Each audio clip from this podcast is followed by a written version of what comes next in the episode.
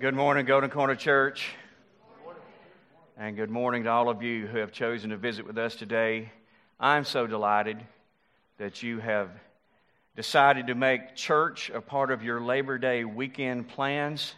As a matter of fact, I am greatly encouraged by our attendance. I just stood back there a while ago wondering what are we going to do when everybody comes back from vacation and we all meet together on a Sunday. It's going to be interesting. And uh, if you're visiting with us for the first time, I want you to know that we're in a sermon series entitled With a Little Help from My Friends. And here's what we've learned thus far To become what God wants us to be, we will need a little help from our friends. And what does God want us to be? He wants every one of us to be close in our relationship with Him, Christ like in our character, and a difference maker in our world. Now, you write this down. To become that kind of person, it will require the Bible, prayer, faith, obedience, and it takes time and lots of it. But there's another essential we can't overlook. We will never evolve into the people God wants us to be without the help of our friends. So here's what we're doing at Golden Corner Church on Sunday mornings. We're studying the Bible together, and we're trying to identify the kind of friends we need, but also the kind of friend we need to be. Last week learned that if we're going to become what God wants us to be, we need friends who are honest. If need be, painfully honest. Friends who will speak the truth to us in love. What other kind of friends do we need? Well, we're going to go back to the Bible this morning and identify another type of friend that must be in our little circle, in our network. In just a few minutes, we're going to read a few verses from the Old Testament book of Exodus, chapter 17. But before we do, let me set the stage and tell you what's happening, okay? Now, these are a lot of details, a lot of facts, a lot of background. So I want to encourage you to do something right now. Whisper a little prayer in your mind and say, God, help me get this. Help me hang in here and, and, and help me get this, okay? God was working. His objective was to give the Israelites a land they could call their own. To pull this off was going to require three steps on God's part. Step number one, he had to set the Israelites free because they were being held in captivity by the Egyptians. That's the first thing he had to do. Step two, he had to lead the Israelites through a harsh wilderness. You see, in between the land of Egypt and Israel's new home was this vast desert. So God had to do that. Third thing God had to do was help the Israelites conquer uh, the people who were currently living in the land that He had given them. And these were fierce, warlike people, many whom lived in fortified cities. Accomplishing this mission was going to require exceptional leadership. So God chose prepared and called an exceptional leader, a man named Moses. With the help of God, Moses led the Israelites to take the first two steps. He led them out of Egyptian bondage. He successfully led them through the wilderness. Now, just as the Israelites are poised to take the third step, something absolutely unthinkable happens. Moses died. Moses died. So the Israelites found themselves in dire need of a new leader. Now, where in the world do you find someone who can step in and take Moses' place? I mean, those were awful big shoes to fill. The Bible itself even says there was never a prophet like him. He was something special. Where do you find a guy to step in and take his place? I think in some ways this new leader needed to be a lot like Moses.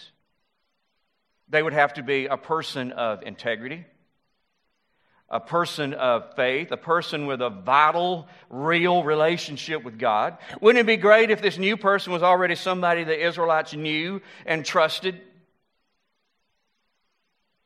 Uh, but I also believe that in some ways the new leader needed to be a little bit different from Moses. The new leader needed to be a proven military leader and tactician. You say, why would that be? Because the next step for Israel involved war and lots of it. To conquer the people of the land meant they were going to be engaged in one battle after another after another. So, where do you find a person like that? Uh, believe it or not, the next leader was right under their nose. He happened to be an obvious choice, an easy choice. There was a guy there who was ready, standing on ready to just step right in and, and take over from Moses. He had all the qualifications they were looking for, all the skills they were looking for. And you say, who was this man? His name was Joshua. What a stroke of luck for Israel, right? Oh, luck had nothing to do with it. You see, God knew Moses was going to die. And he knew when he was going to die. And he knew that to enter this land he was giving them, to conquer it, to divide it up and settle it, they were going to have to have a new leader to lead them in this. And so he chose and prepared a guy named Joshua. God had a plan for Joshua's life. He wanted Joshua to become a leader, and he became a leader. And how did he do that? To become what God wanted him to be, Joshua needed a little help from a friend. Let me tell you what I'm talking about. Uh, Sometime after Moses became the leader of Israel, there was a young man who became his assistant, and the young man's name was Joshua. Now, I don't know all that his responsibilities entailed, but I'm going to guess it was some pretty boring, mundane stuff. I mean, maybe he, you know, dropped off Moses' uh, wash at the cleaners. Maybe he picked up his prescriptions for him, returned a few phone calls, scheduled some meetings. Just, I imagine it was kind of boring, bland, mundane stuff. But I do know there came a point where Joshua's, Joshua's responsibilities changed radically. As Moses is leading the Israelites through the wilderness, they're facing a lot of challenges. It's not an easy deal. The harsh climate, the difficult terrain, trying to move an entire nation through the desert, it was quite challenging. And then there came this day where all of a sudden this group of nomadic people called Amalekites decided to just pick a fight with the Israelites and they attacked them. Now, the, these, these Amalekites, they were born and bred, born and bred to fight, kill, and steal. I mean, it was passed on from generation to generation. That was taught to them. It's all these people had ever known. However, on the other hand, the Israelites had never been in a fight. There wasn't a man in the group, nor a woman who had ever seen or ever had any experience in combat. They've been slaves for 400 years. And all of a sudden, you've got this group of people who are good at this. And they've jumped on them. Now, as Moses, what do you do? I'll tell you what he did. He turned to his assistant, Joshua. And he said, I got a job for you. I want you to turn the men of Israel into an army that's what I want you to do. And he gave him a time frame. Here's the time, here's the time we're looking at here. I want you to have this done by morning. Have you ever thought about this?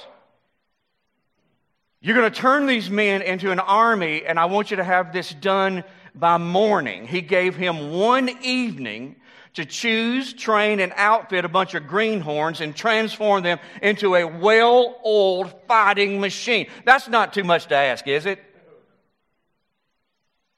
Especially when you consider the fact that Joshua had never done anything like this before. So here's old Joshua. He's about to put his life on the line,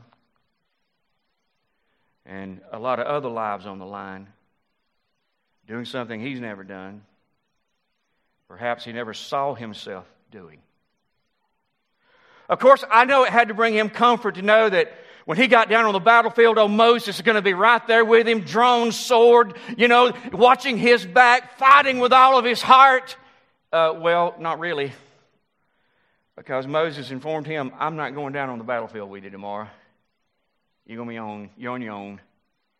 Here's what I'm going to do I'm going to pray for you. Uh, how does that sound to you? Now, to me, that sounds a little cowardly at first. You know, there's going to be bloodshed tomorrow. There are people down there and they know how to fight, they know how to kill, and I know this is new to you, and I'm sending you down there. But hey, dude, I'll be up here praying. It wasn't cowardly. You know what Moses knew? The boy can't win. The boy won't win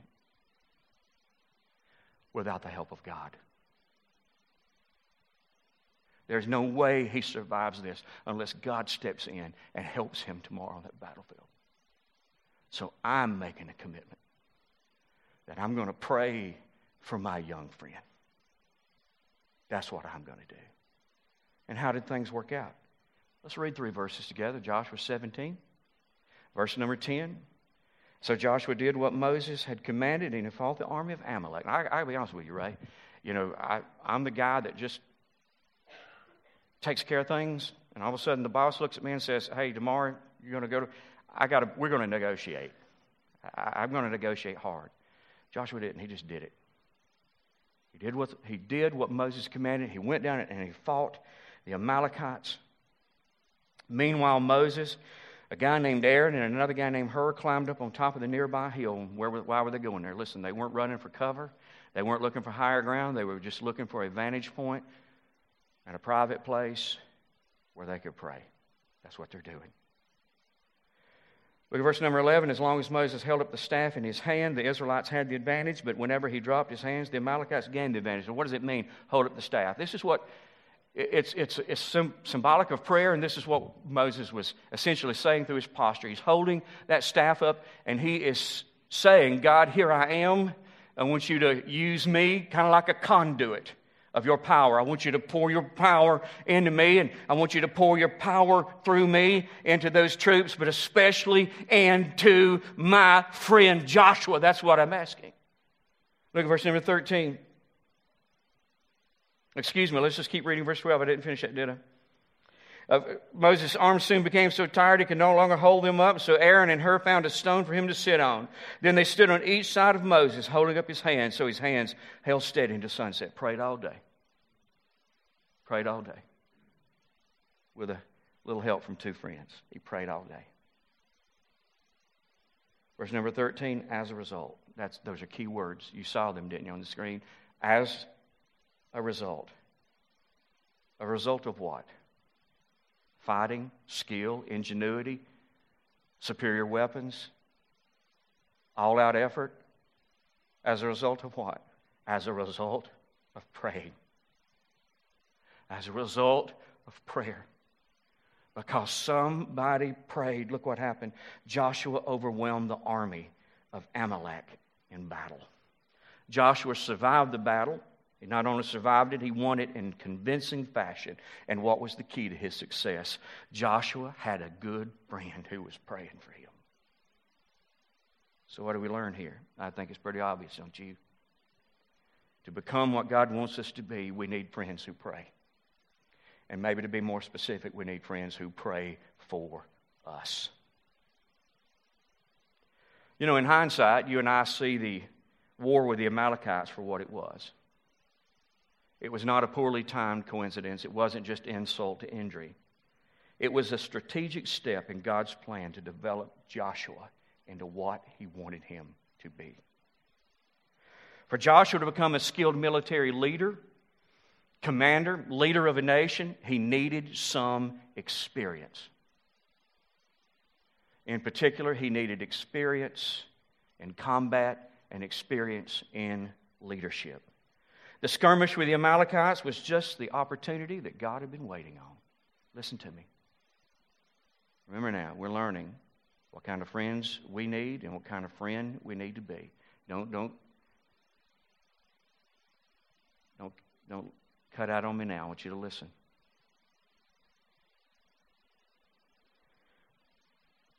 You know, in a sense, God took Joshua to the deep end of the pool and just threw him in through men. This attack would pre- prove to be a necessary, necessary step in Joshua becoming what God wanted him to be.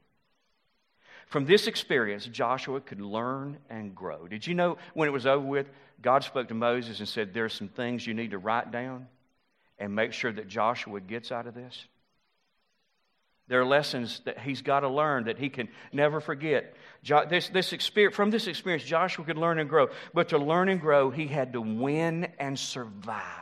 What good are the lessons if you leave the battlefield in a body bag?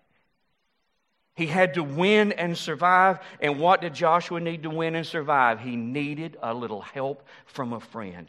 To become what God wanted him to be, Joshua needed a friend who prayed, and so do we. Why, you ask, Ronnie? God has a process.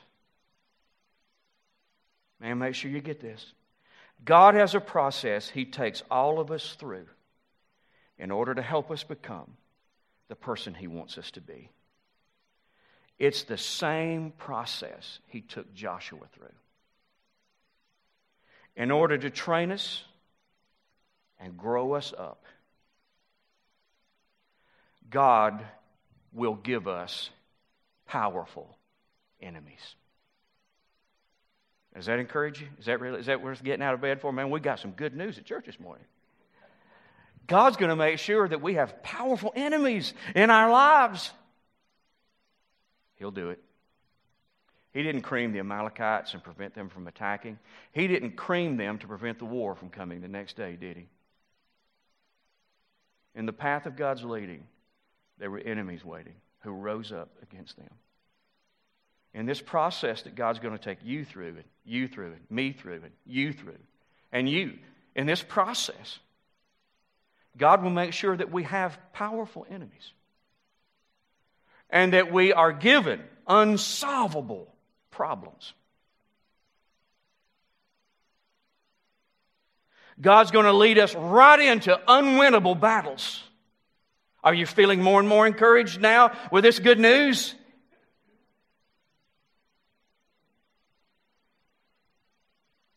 God is going to call us and give us tasks that are impossible for us to do. He's going to call us to do things we would have never done and never would have really considered doing. I'm kind of unraveling a current church philosophy. You, you, know what the church of the 21st century believes? You know how we find the will of God? And how we can tell God doesn't want me to do this, God wants me to do this. This is what we believe. If it would be difficult for me to do, God doesn't want me to do that. If there's a cost involved, then God wouldn't be calling me to it. If it scares me, that couldn't be God. If I've never done this before, well, that couldn't be God. If I would never choose to do this, that can't be God. If that takes me out of my comfort zone, I know God's not calling me to do that. Do you understand? God constantly calls us out of our comfort zone. God constantly calls us to do things we've never done, things we would never consider doing. That's just the way He works. That's His process. God will place us in situations that are risky, frightening, and extraordinarily stressful.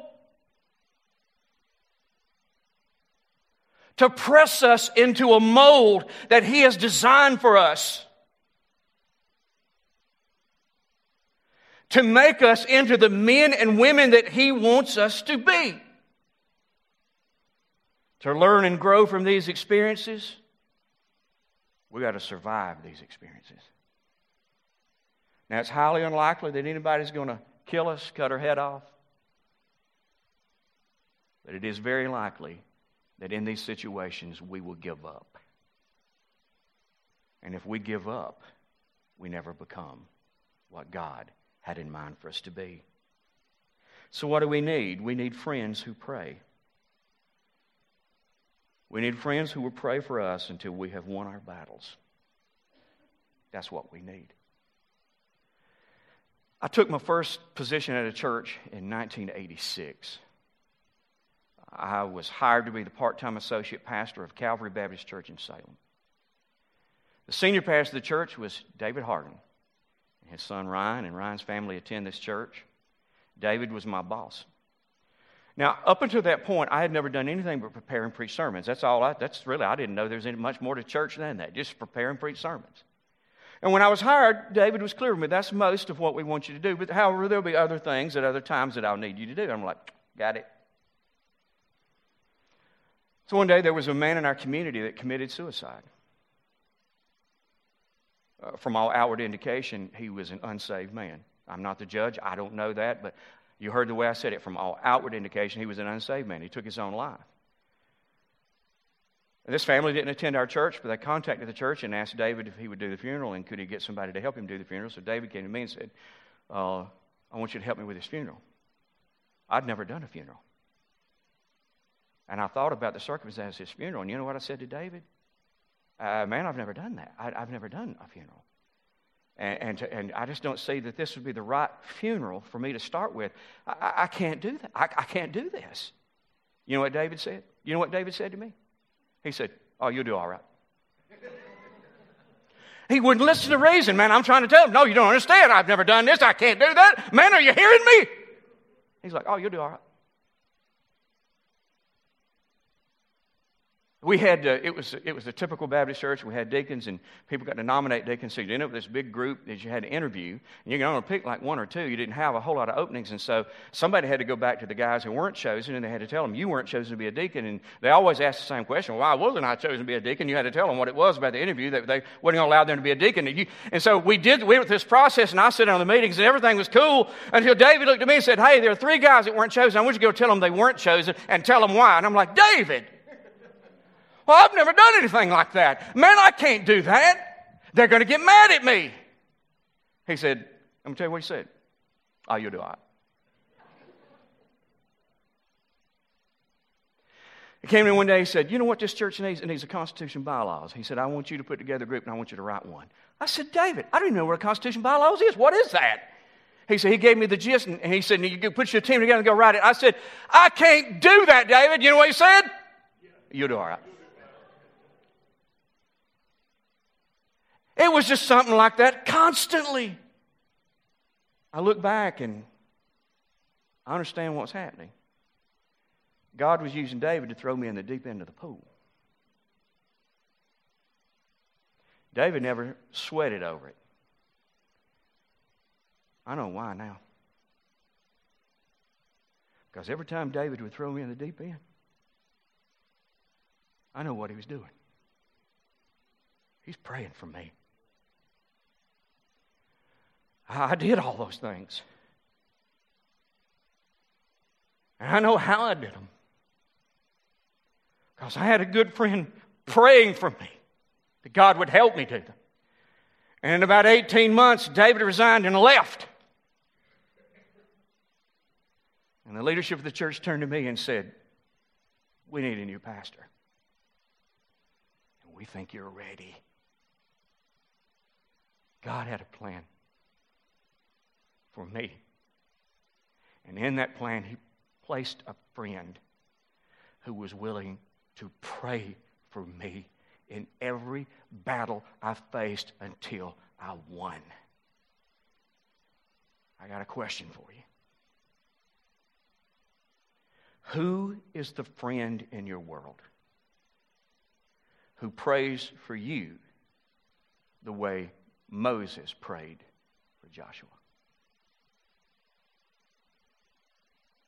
Who is the friend or who are the friends that pray for you the way Moses prayed for Joshua? Maybe we need to look at the way Moses did pray for Joshua. He prayed specifically. It wasn't, a very, it wasn't very generic. Moses was praying for a specific person. Who is the friend in your world that has targeted you?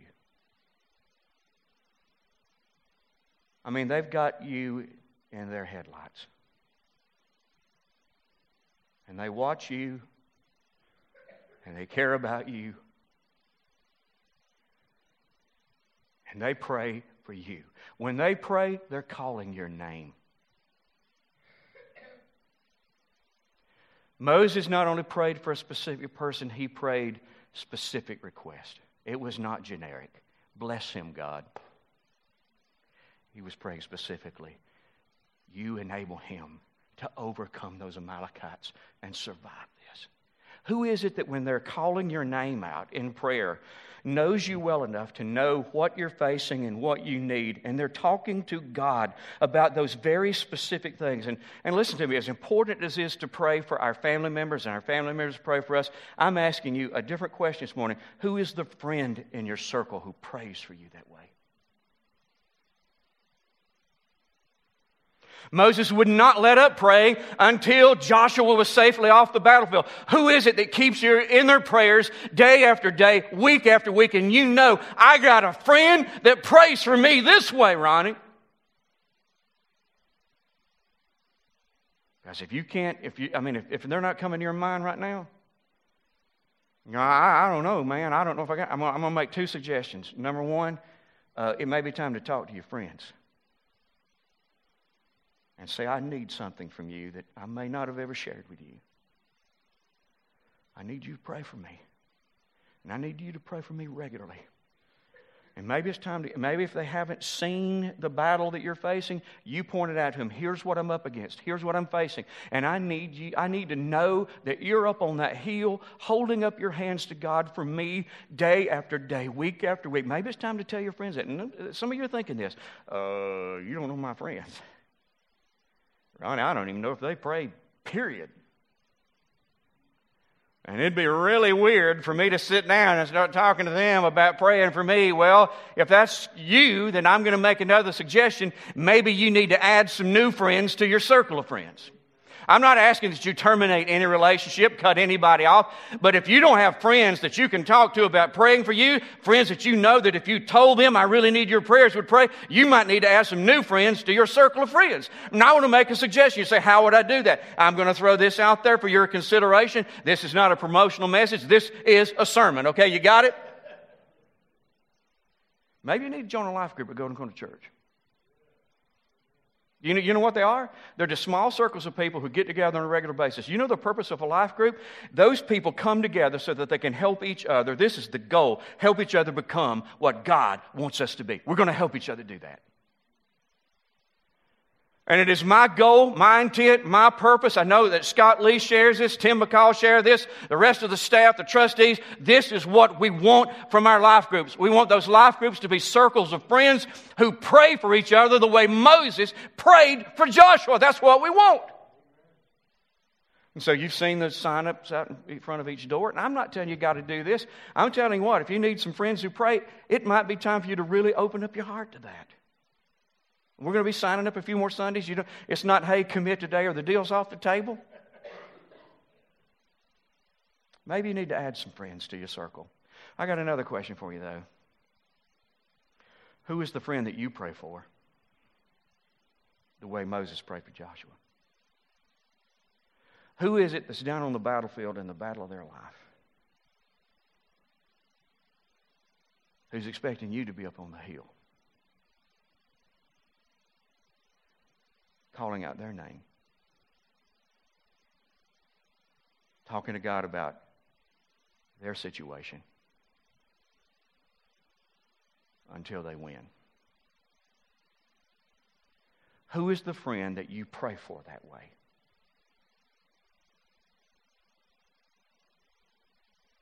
Because there's somebody in your world counting on you to do that.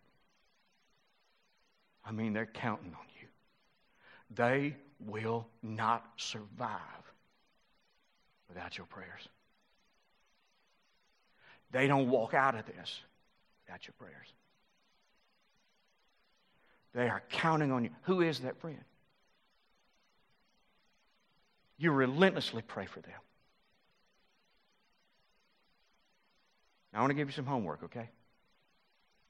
Does that excite you? Got two right here going to do the homework. Rest of you, I don't know. Uh, let me say this. Let me commend you. I gave you homework in the, in the first sermon. Man, you guys shined. You did great. Wonderful. You're going to do great on this. Homework. There's somebody in your world that's in the fight of their life. There's a friend in your network of friends I don't know what the battle is about. It may, they may be going through a terrible divorce. It may be physical illness. It may be depression or panic attacks. It could be financial. It could be some kind of incredible family strife. I don't know what it is.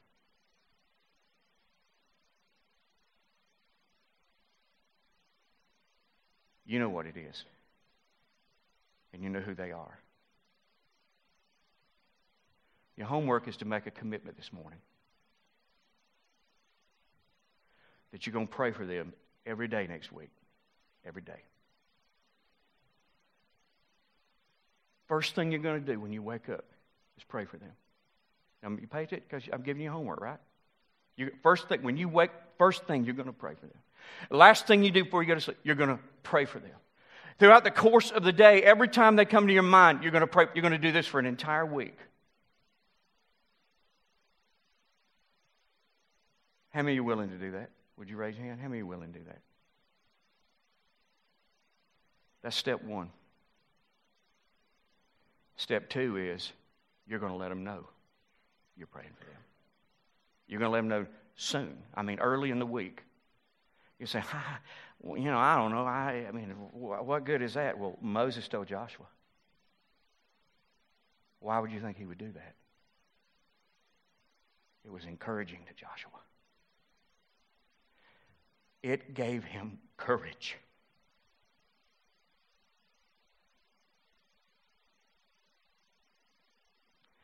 It gave him strength. It gave him hope to know that I got a friend on that mountain who will not stop praying for me. And there is somebody in your circle who needs to who need that you who needs your prayers, but needs to know that you're praying for them. I want to ask you something. Let them know. Man, if you already know who that person is, let them know today. Let them know this. This week, I got your back. This week, a day won't pass that I haven't taken your name and your need and situation before the throne of God.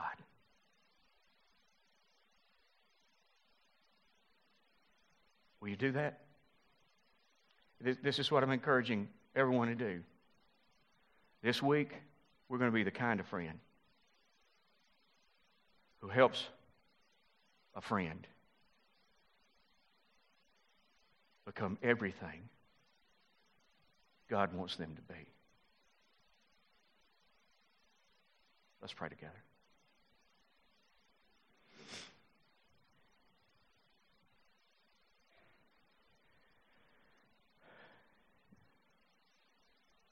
Father, I just think the first thing we need to do is thank you because we've all made it through some stuff. And in hindsight, we know how. We have people who prayed us right through it. We have friends who prayed us right through it. Thank you for them.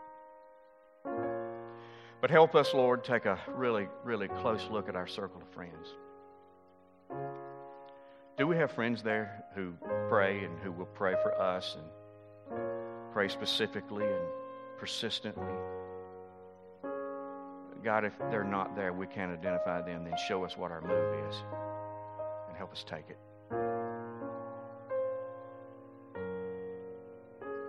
And, Lord, help us look at ourselves. Are we the kind of friend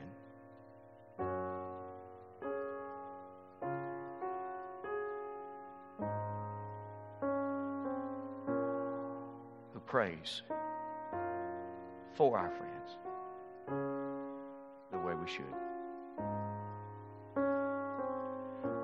There again, Lord, if we're if we're honestly concluding no, I'm not help us change. And you help us become the kind of friend we need to be. Give us the friends we need. Help us become the friend we need to be. In the name of Jesus, we ask it together. Amen. Thank you for coming. I, I just hope you have a great Labor Day Monday. You're dismissed.